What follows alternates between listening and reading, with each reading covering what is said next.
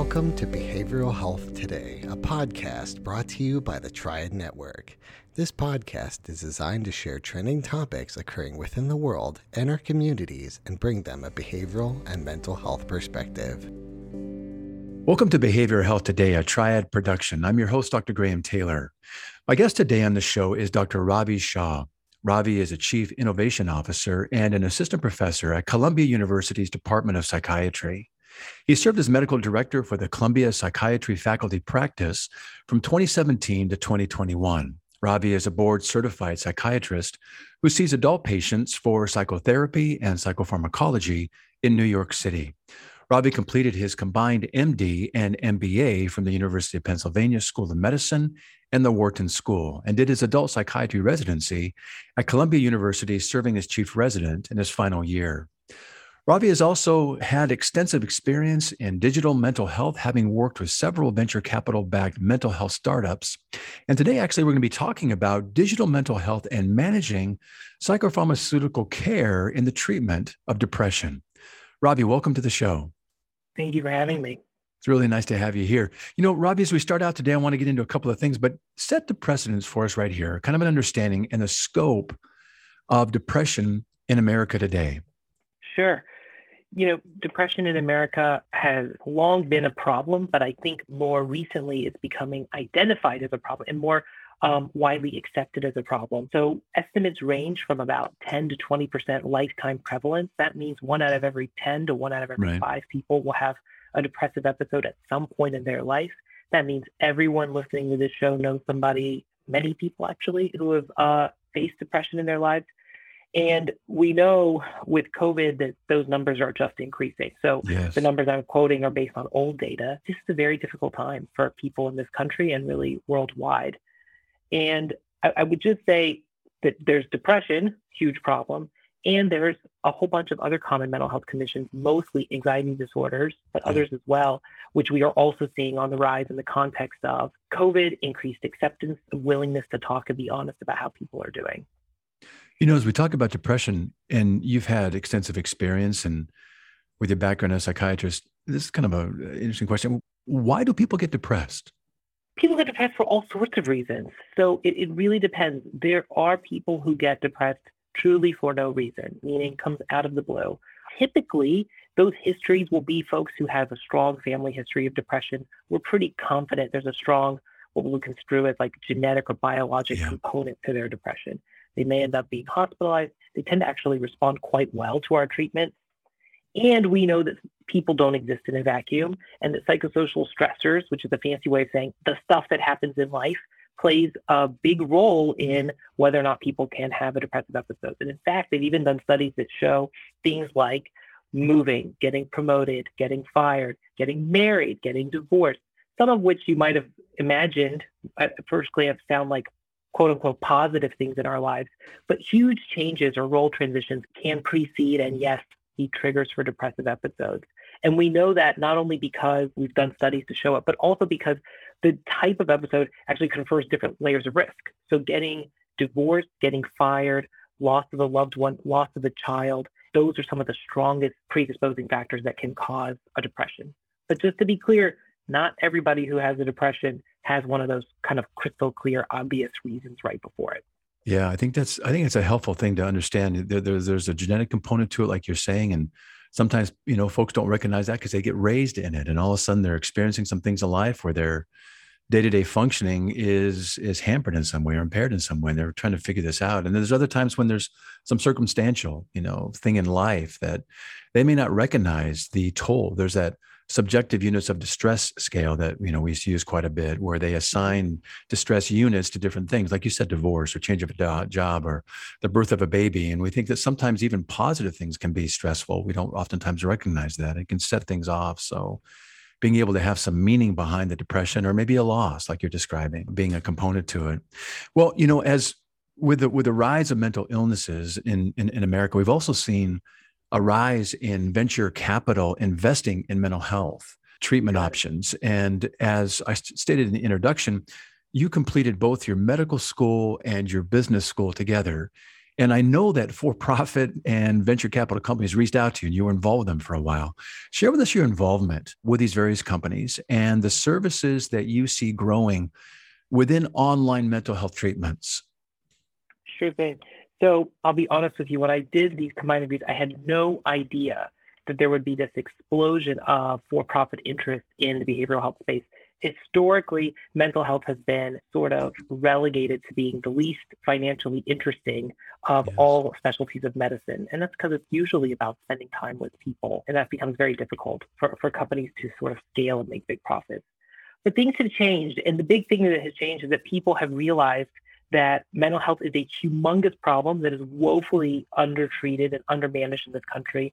And now that there's growing acceptance that people want treatment, the question is, how do we get it to them? Yes. And I think the venture capital and technology companies are saying, wait a minute, can we bring technology to a field that historically has been focused on one-on-one, sit on a couch, in person from someone else, to help scale the ability of people to get good treatment? Is that old style of treatment that we're all, I was trained in, you were probably trained in, and that we all see on TV, is it the only way to get better from a mental health perspective? And I think people are starting to say, no, there probably are some other ways. And that's what you're seeing is this kind of huge explosion of companies who are trying all sorts of new things. As for my involvement, I've taken on a bunch of different roles. I've been a medical director, a co-founder, early advisor, even investor in a whole bunch of different mental health companies, some of which focus on therapy, medication management, different populations, alcohol use disorder. And I think it's a very exciting time because people are trying new things and seeing really what works for people out there. The good news is that if the people who are the sort of customers of these companies, if they're not liking the products, then the companies will need to adjust or they're going to close down. And so there is, I think, a nice alignment from that perspective that people really need to be getting better for these companies to succeed. What do you see in these companies providing that is meeting the growing need of mental illness and the accessibility and the scope of what we're experiencing? How is it that these venture companies are planning intentionally to meet this larger and growing need? Yeah. At the simplest level, you know, these companies started out as basically just being telehealth, which today doesn't sound very exciting or interesting since everybody's working on Zoom or other types of teleconferencing. But at the time that they started, it was a pretty novel approach, and people weren't even sure if you could do exclusively mental health treatment by telehealth. I'll tell you, at Columbia, over the last 2 years, the most in-person visits we've had in 2 years has been under 10%. Is that right? Now with the Omicron wave, we're back at 99% video visits. There's a couple of people here and there, but for the most part, patients are voting with their feet. They don't want to travel 30 and 40 minutes for a 30 and 40 minute appointment and then go back the other direction. Yeah. Of course, it started as a safety issue, but I think the convenience factor and the fact that people have gotten really accustomed and comfortable with video technology has made a huge difference. But that, I think we have to acknowledge, is kind of tip of the iceberg when it comes to innovation. That's just video conferencing.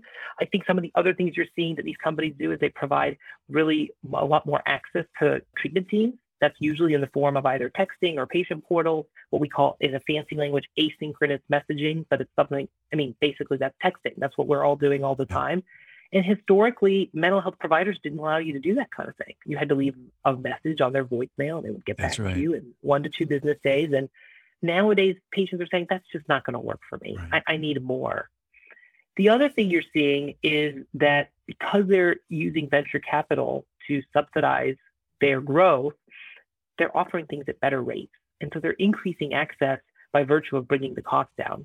Remember that 50% of psychiatrists accept exactly zero insurance. Forget Medicare. That means they're not accepting even commercial insurance. And so when you have a situation where you've got such a shortage of mental health specialists in this country, and then on top of that, at least half are opting out of the system, it makes it a really hard access problem. And I think that's one of the easier things that these startups are actually addressing. One way they're doing that is by having scale. So once they get a whole bunch of providers together, they can come back to the insurance company and say, hey, you need to give us a reasonable rate to do this kind of work. And the insurance companies are doing that. And what that means for the patient ultimately is really good news. That means that they're able to access care in network or at cost fees that are much lower than what they were getting with sort of the therapist or psychiatrist down the street. We'll be right back after a word from our sponsor. Continuing education is both a requirement and a learning opportunity. but finding the right CE provider can be challenging. AATBS, a Triad company, offers continuing education for psychologists, social workers, marriage and family therapists, counselors, and behavior analysts. CE courses are available both individually and as part of our new All Access Pass. All Access Pass provides a library of over 250 unique courses. That's more than 800 hours of CEs, with new courses being added every month. As a special offer, Behavioral Health Today listeners can save 15% on CE purchases. Visit us at aatbs.com/bht and enter promo code BHT15 during checkout. That's aatbs.com/bht. Check out our library and check off your CE requirements today.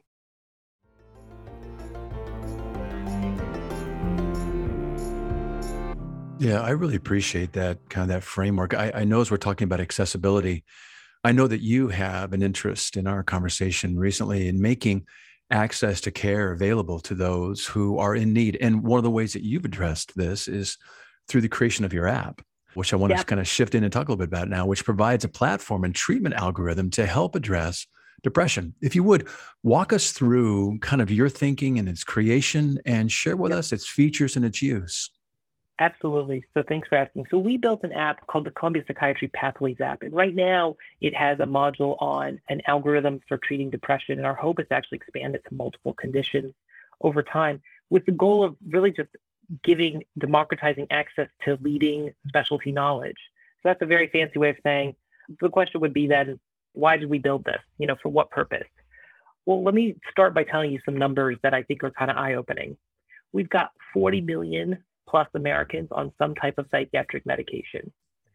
80% of those are written by non-mental health specialists, generally primary care doctors. Most of these scripts are antidepressants or antidepressant-like meds. When they do studies of the primary care doctors treating depression in the primary care setting, only 13% of that care meets the criteria for what we would call minimally adequate. So what that means is we've got 40 million Americans on meds, and most of those people are not being treated properly. My goal is not to blame anybody. It's actually really a specialty knowledge to treat depression. And while the primary care doctors are doing their best, it takes work and they need help and they need more training than what has been traditionally provided. So what I did is got together with one of our senior faculty members, John Mann. And when I say this is specialty knowledge, I don't mean it's a psychiatrist's kind of opinion about how to treat depression.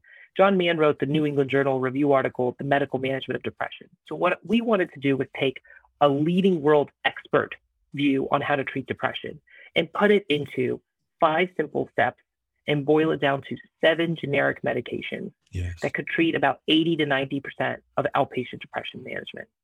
Most depression is treated in the outpatient setting. So we built this really as a clinician tool so that psychiatrists, primary care doctors, nurse practitioners could use it to sort of see like if their patients are getting better, what's going on, what are their options, how would an expert think through it. And we got really great feedback from primary care doctors that this is really helpful. It helps them kind of manage patients. It gave them confidence in that what they were doing made sense. And then when they were stuck, it gave them some other options or other ways to think about it. What we've started to learn is that this isn't really just a tool for the prescribers. This could be a tool for a therapist who's got a patient who's on medication and they feel like the patient's not really doing very well. They're seeing the patient every week. They're seeing their psychiatrist, primary care doctor every quarter, every 6 months. Yeah. And the therapist has kind of a gut, but they need some kind of tool to help them sort through like what else could be out there for that patient. And in fact, we wrote the algorithm in such a way that it's so easy to read and easy to follow. The questions asked are really something that anybody could answer, that I really believe, and Dr. Mann is a strong believer in this, that this is meant to be a tool to empower patients themselves. That's what I'm hearing too. Yeah. If you are one of the 40 million Americans on an antidepressant, or I should say one of the 87% of those 40 million Americans whose depression isn't really being treated in the best way, then you can check out this application in the App Store today and go through and click the answers and start to see what are your other options. And you can bring that back to your well-meaning primary care doctor or psychiatrist and say, hey, this is what a leading expert's view of how to treat depression is. I'm not really doing as well as I think I could be. What do you think? And that's a way to empower patients to come back to their doctors and get really the best care they can. That's really good. I appreciate all the levels at which this can be used for those psychiatrists that want to refer to it But the number of prescribing practitioners that are non-psychiatrists is pretty significant. And Absolutely. Being able to have them with the latest and greatest data to be able to kind of walk through these things to help them feel like they're competent in the prescribing process, and also for the patient to kind of have something to reference as well. Talk about how a patient might reference this, and what are they going to see when they go on the app? Sure. So if you download the app, you're basically going to be asked a series of questions that, like I said, any patient will be able to answer for themselves. So it'll ask, for example, are you initial, like you're not on an antidepressant at all, but you think you're depressed?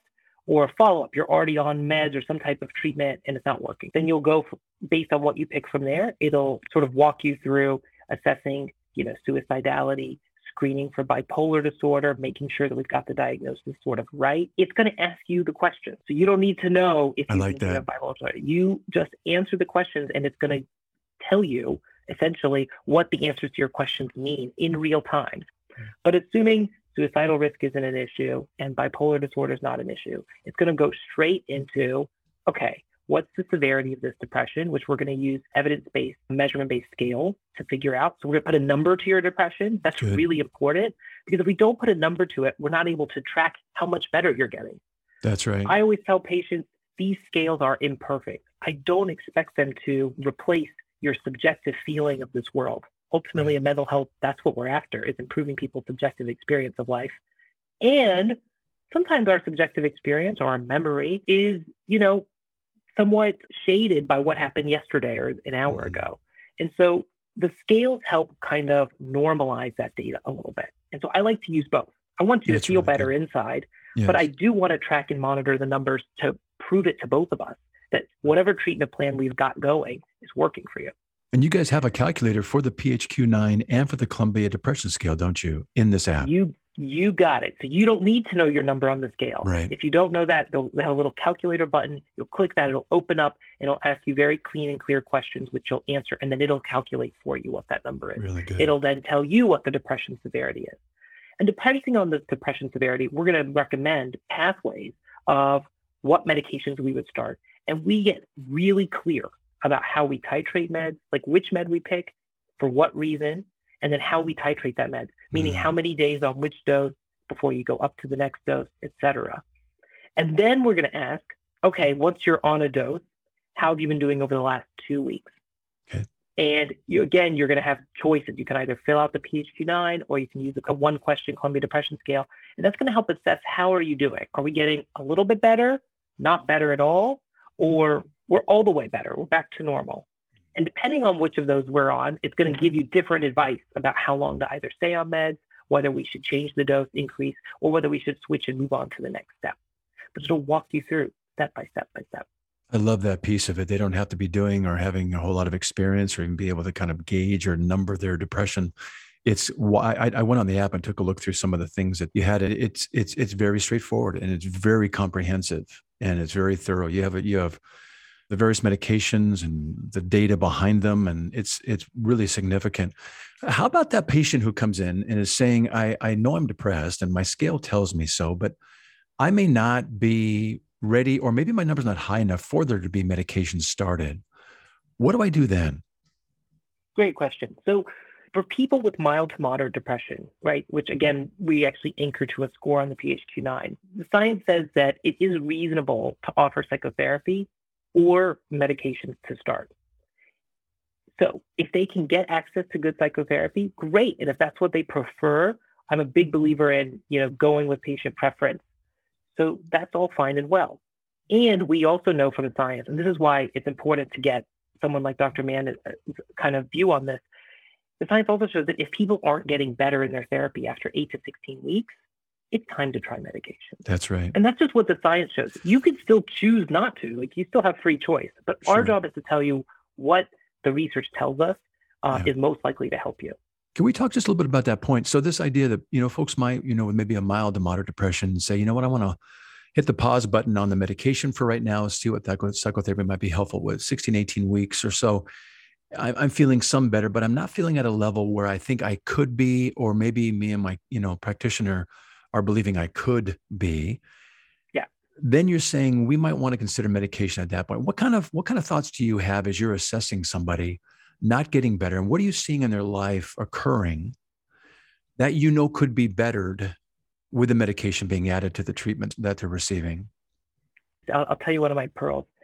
When I get a referral from a psychotherapist to see a patient for medication, it is extremely rare that we will not suggest medication in that case.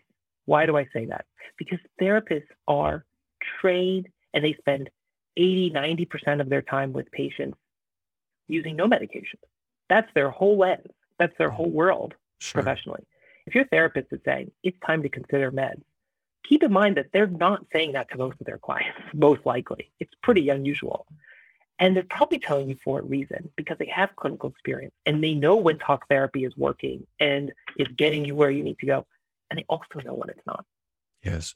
So I think it's a really powerful tool to be working with a good therapist and a trusted therapist and to kind of listen to their advice, because they've seen people on both sides, both with meds and without meds. And they've seen people get better with meds. And they see meds, you know, used in a way that they don't think is sort of necessarily helpful.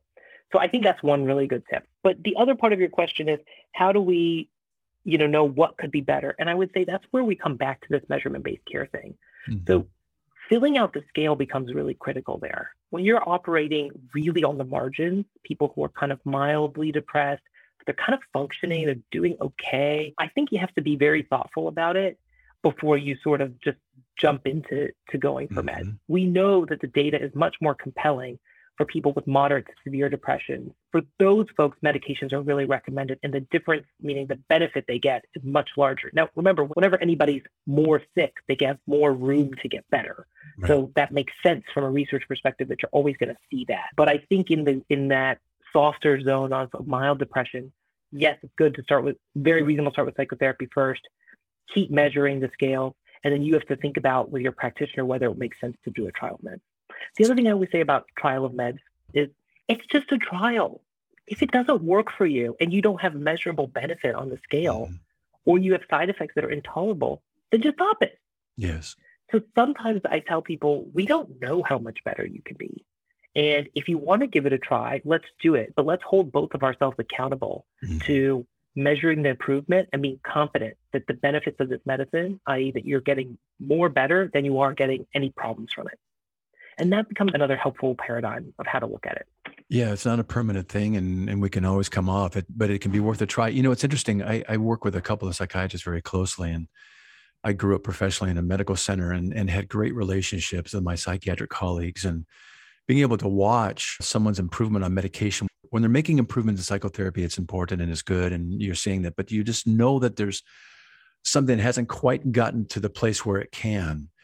And I think when folks are depressed, it doesn't happen overnight. It happens over a period of time. And there's an experience of kind of getting used to living in a depressed world. So you may not always know it when you're in it, kind of the forest for the trees idea. But then when people begin on medications, and we as clinicians, let's say non-prescribing clinicians like myself as a psychologist, I'm able to say, I know and I believe your life could be better given some of the things that I see in terms of your strengths, potentials, and the things you're engaged with and the people in your life that you have access to. But still, there's this experience that's under this depressive kind of blanket here that's really hard. And they may not see it quite the way that we might see it on the outside, even as we treat them, or maybe their family members are noticing, some things as well. Mm-hmm. But when people get on medication in necessary ways, they begin to say, wow, little did I know that this chemical imbalance could be so changed and bring such a quality back to my life that I hadn't experienced. It's pretty noteworthy, isn't it? You got it. You said it very well. Yeah. As you're talking about these patients being able to use it as well, what kind of feedback are you hearing patients say that in terms of their accessibility to it, to be involved in their own self-care? What are you hearing?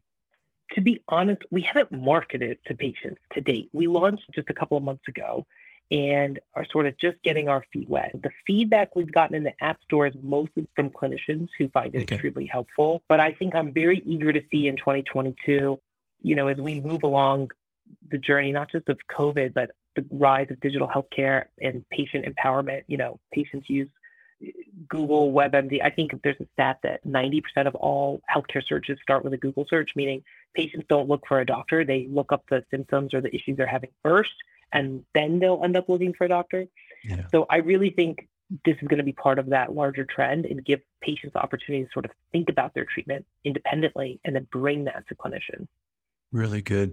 You know, I know we're kind of winding down just a couple minutes here, but you referenced this idea of these pearls, and I'd like just to get from your experience and your expertise and your background, any other clinical pearls that you have regarding those maybe going through depression and how you'd like to understand it and maybe some hope around that.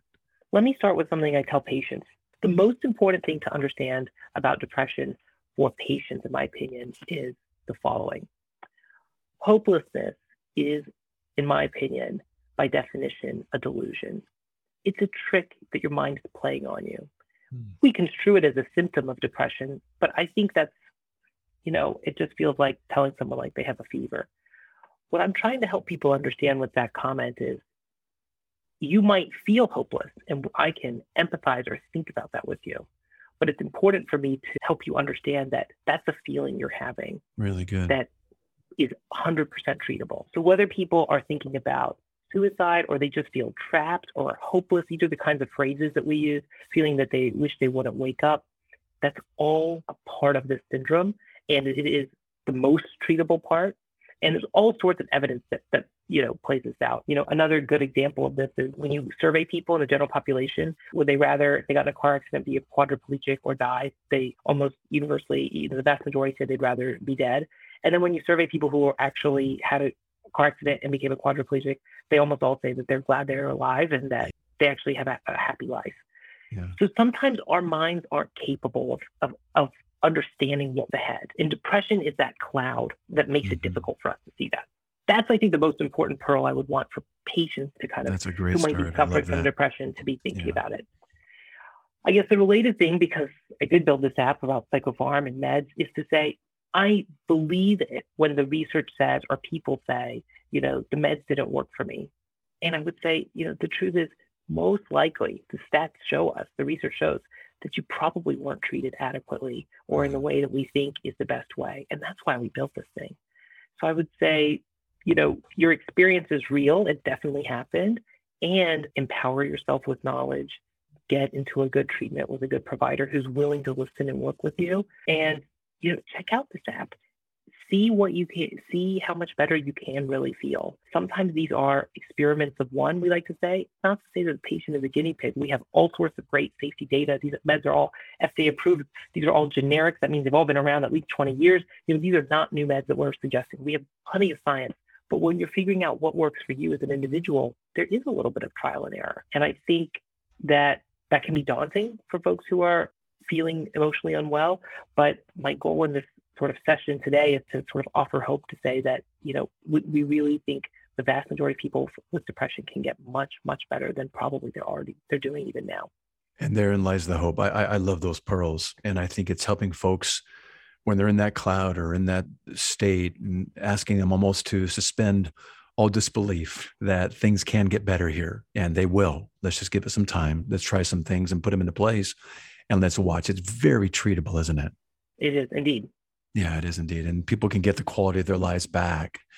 Hey, as we are coming in here, I would love for our listeners to find out a little bit more about this app, about how to research a little bit more about you. Can you give us some resources that our listeners can follow up with? Sure. So our app, you can download in the App Store or Google Play Store today. If you want to just learn more about it, you can go to columbiapsychiatry.org/pathways. Again, that's columbiapsychiatry.org/pathways. It's called Columbia Psychiatry Pathways. Very good.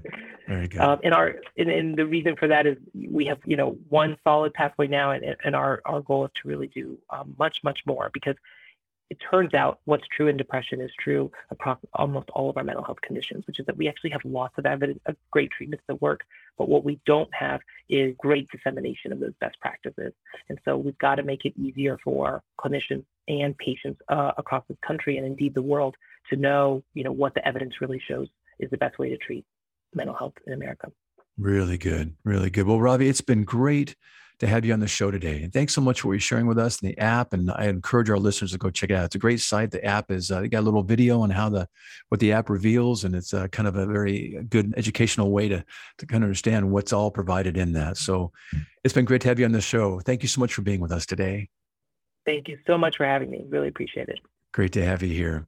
I also want to thank you, our listeners, for joining Ravi and me today. We always appreciate you being with us. I want to remind you that this episode, its resources, and all of our other shows can be found on our webpage at triadhq.com/BHT.